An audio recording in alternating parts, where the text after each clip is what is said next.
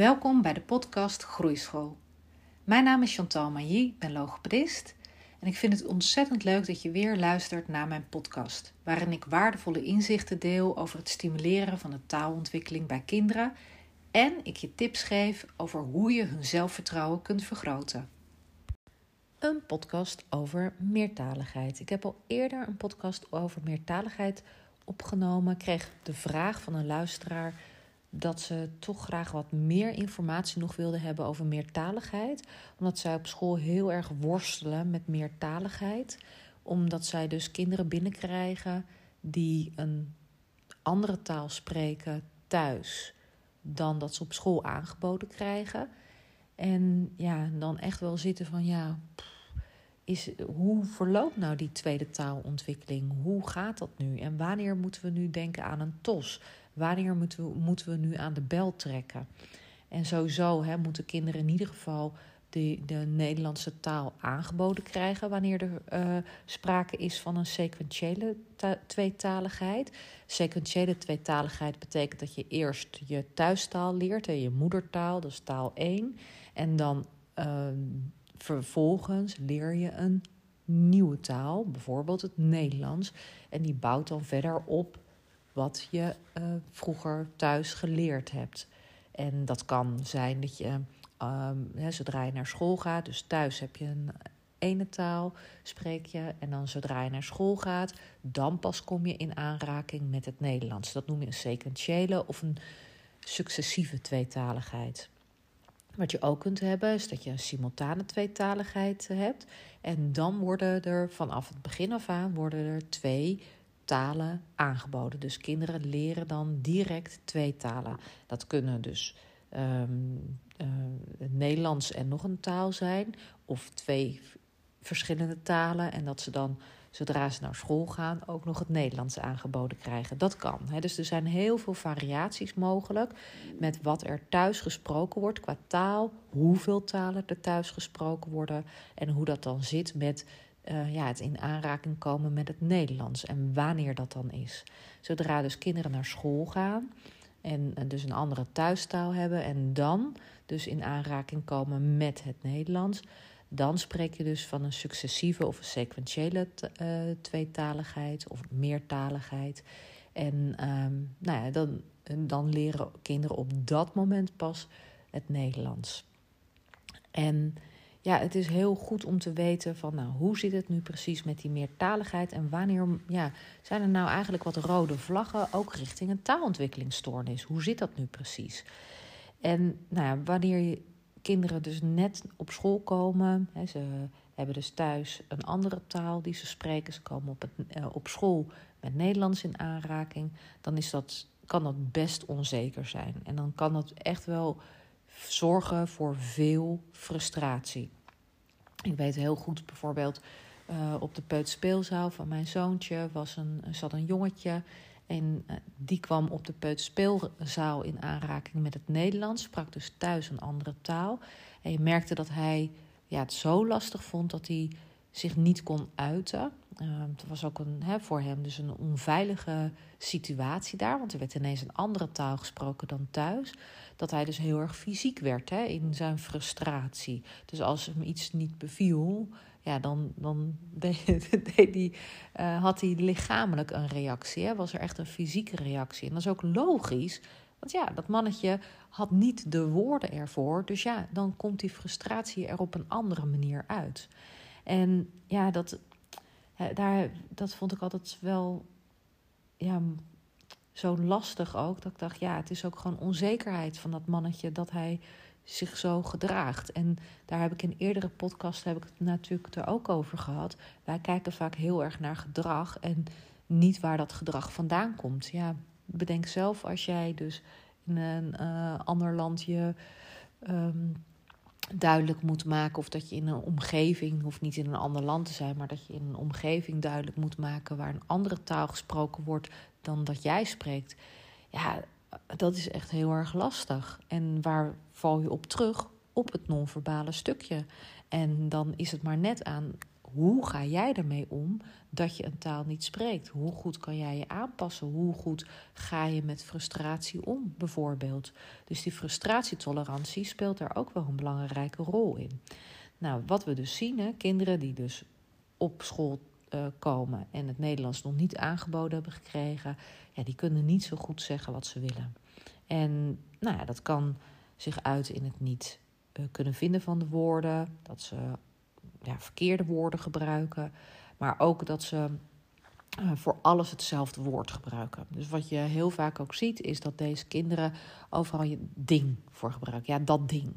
Of dat ze hele globale werkwoorden gebruiken, bijvoorbeeld gaan. Dus dat ze niet uh, zeggen van, nou, we lopen of fietsen of tekenen. Maar dat ze, en ook die vervoeging niet gebruiken, hè, van uh, uh, hij tekent of hij fietst of nou, noem maar op. Maar dat ze echt blijven hangen in het stukje van gaan. We gaan fietsen, we gaan, nou, noem maar op. En uh, wat je dan ziet is dat kinderen met een tweede taalverwerving en een TOS, die hebben ja echt een veel kleinere woordenschat dan kinderen waarbij die tweetaligheid alleen een rol speelt. Kinderen met dus en een tweetaligheid en een TOS, die hebben dus een veel kleinere woordenschat en veel meer problemen met woordvinding. Dat duurt ook veel langer. Um, uh, dat zij die woordvindingsproblemen hebben dan kinderen met een tweetaligheid of meertaligheid zonder TOS. En wat ook heel erg opvallend is, dat dat je kinderen met een TOS, dus meertaligheid en TOS, dat zij ook vaker blijven hangen in de korte zinnetjes, dus de enkelvoudige zinnetjes.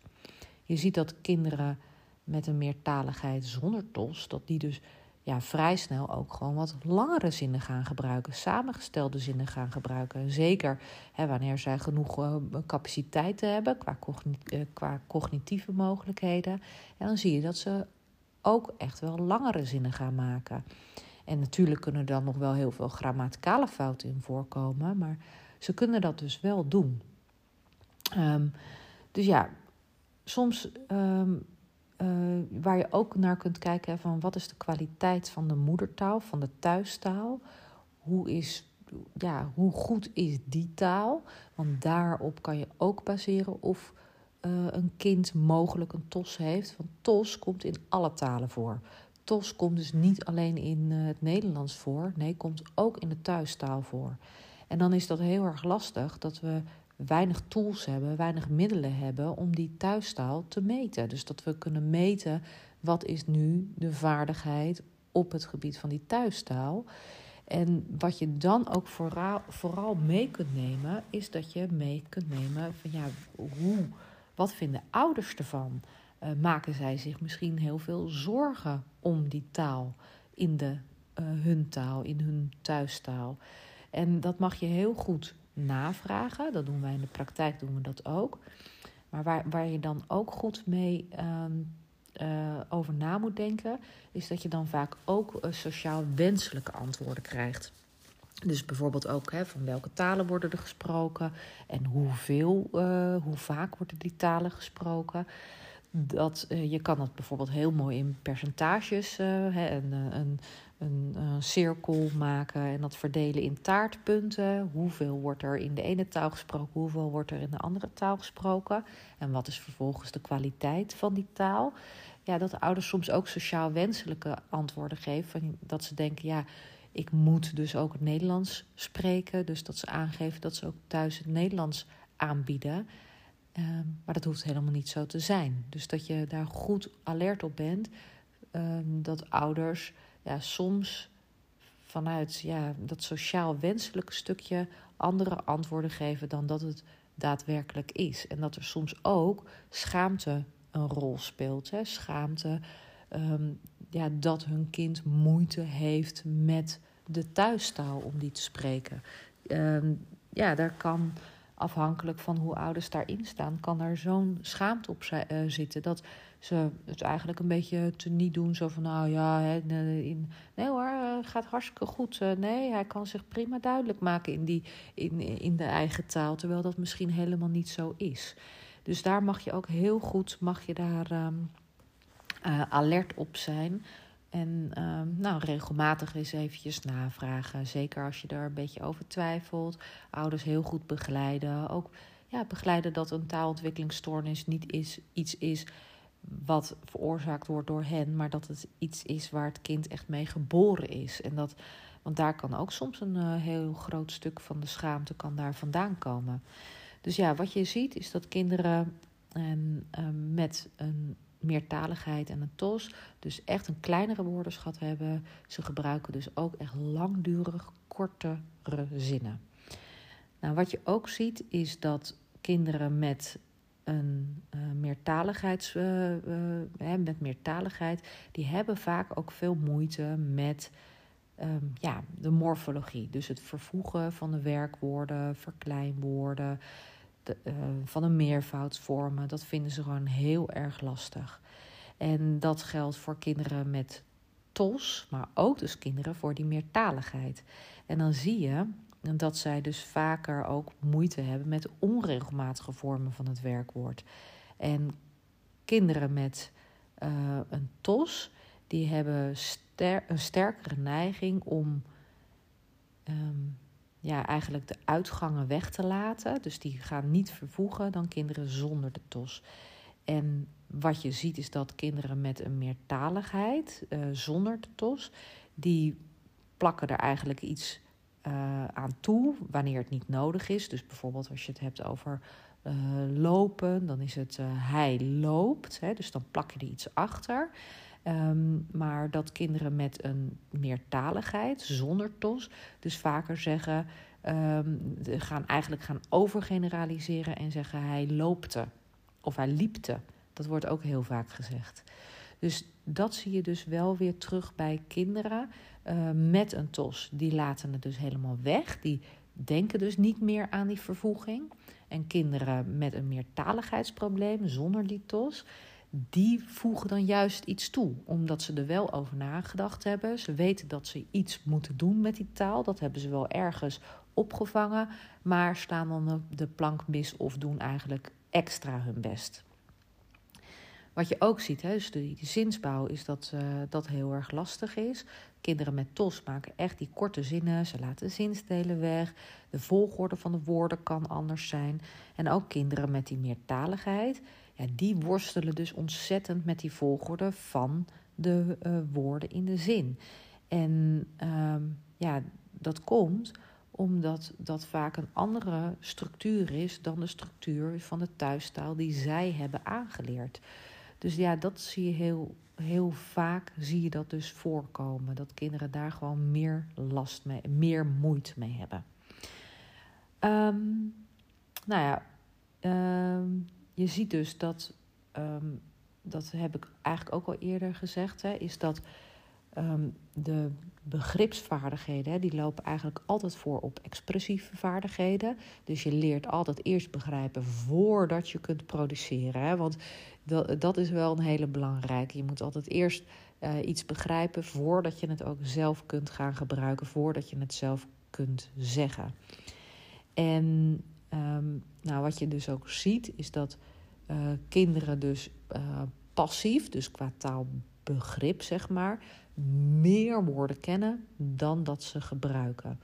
En ja, we, bij de kinderen met een meertaligheid ja, moeten we dus ook echt kijken naar die passieve woordenschatontwikkeling. Dus kijken van ja, hoeveel woorden begrijpen ze.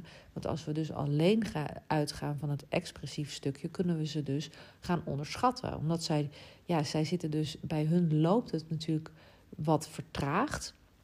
Die woordenschatontwikkeling, want ze hebben het Nederlands later aangeboden gekregen. Maar dat neemt niet weg dat ze misschien wel heel veel kunnen gaan begrijpen. Of hè, dat ze heel veel begrijpen. Dus we moeten dus echt opletten dat kinderen met een uh, meertaligheid, dat zij um, nou, misschien echt wel veel meer woorden tot hun beschikking hebben qua begrip dan dat ze zelf kunnen produceren en dat we ze niet mogen onderschatten. En dat we ook moeten bedenken ja, deze kinderen hebben al een woordenschat hè, in een thuistaal. En als je die woordenschatten bij elkaar optelt, hè, dus die thuistaal en het Nederlands, ja, dan kunnen ze misschien wel een hele grote woordenschat hebben. Dus vandaar. dat is ook iets wat je mee kunt nemen. Um, nou ja, dat zijn eigenlijk een aantal dingetjes daar waar je op uh, kunt letten bij kinderen met TOS. Hè. Dus uh, meertaligheid. Dus je kijkt echt naar alle taalmodaliteiten. Dus je kijkt naar het klanksysteem, je kijkt naar de woordenschat, je kijkt naar het vervoegen. Hoe gaat dat? Je kijkt naar uh, de zinsbouw. Um, je vraagt dus na het, hoe de thuistaal is, hoe vaak dat gesproken wordt, of er nog andere talen zijn, wanneer bepaalde talen gesproken worden.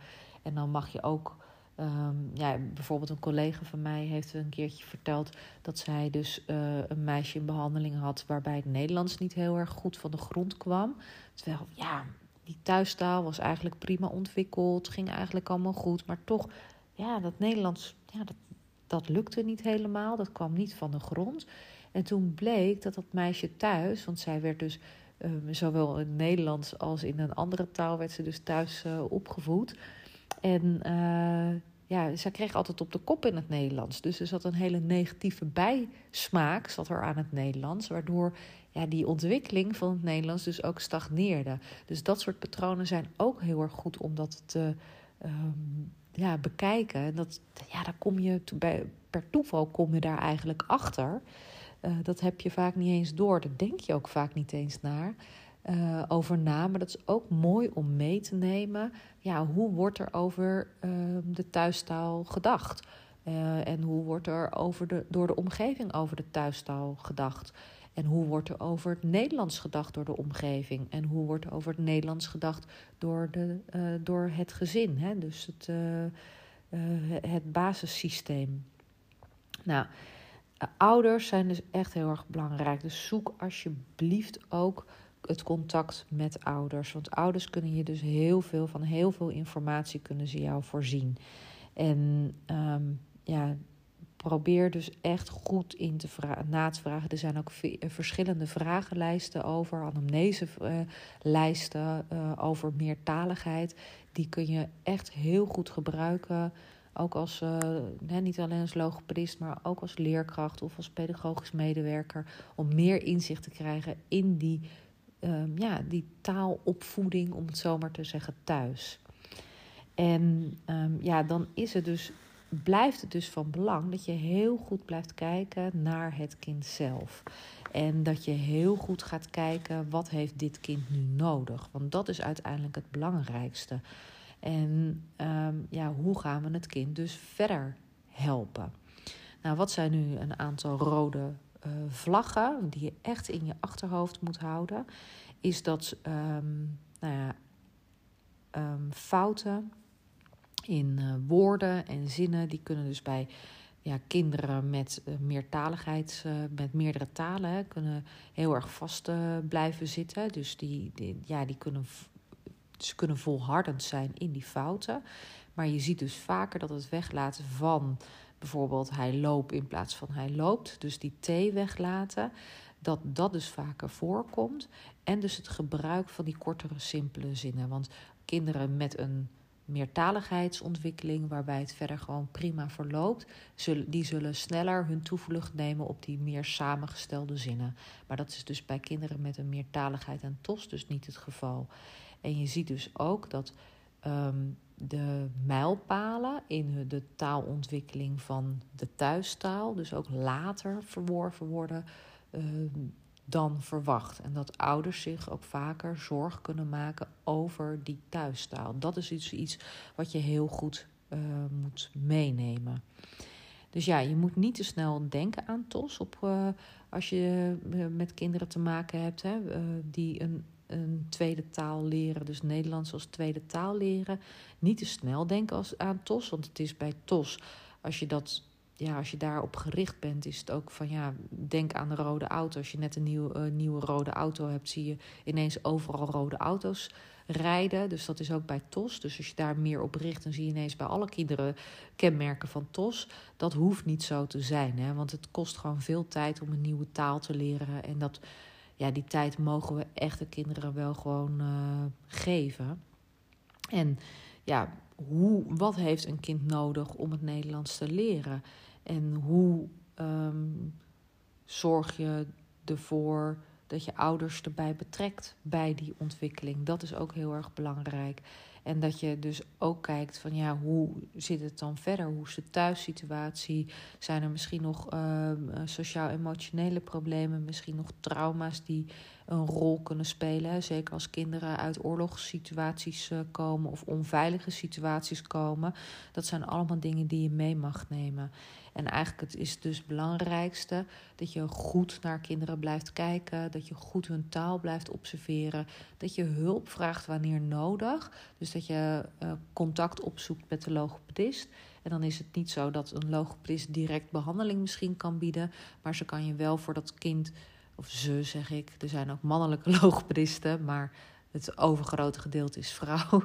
Um, maar ja, een logopedist kan je dus wel verder helpen. Ook specifiek voor dat kind. Wat heeft het kind nodig? En hoe kun je een kind verder stimuleren? En dan geldt dus dat een veilige basis, dus vertrouwdheid, veiligheid, dat is altijd het allerbelangrijkste. Want vanuit veiligheid, vanuit vertrouwdheid kan je leren. En daar kan je dus gewoon de principes, ook de wat-principes, hè, die ik ook uitgelegd heb in een eerdere podcast, kan je dus meenemen daarin. Dus blijf goed kijken, blijf goed navragen, eh, het gesprek aangaan met ouders, goed bekijken wat ehm, normaal is bij een tweede taalverwerving en wat niet. Nou, normaal, uitspraakfouten kunnen gewoon normaal zijn. Ehm, dat je grammaticale foutjes maakt, ja, dat is gewoon normaal.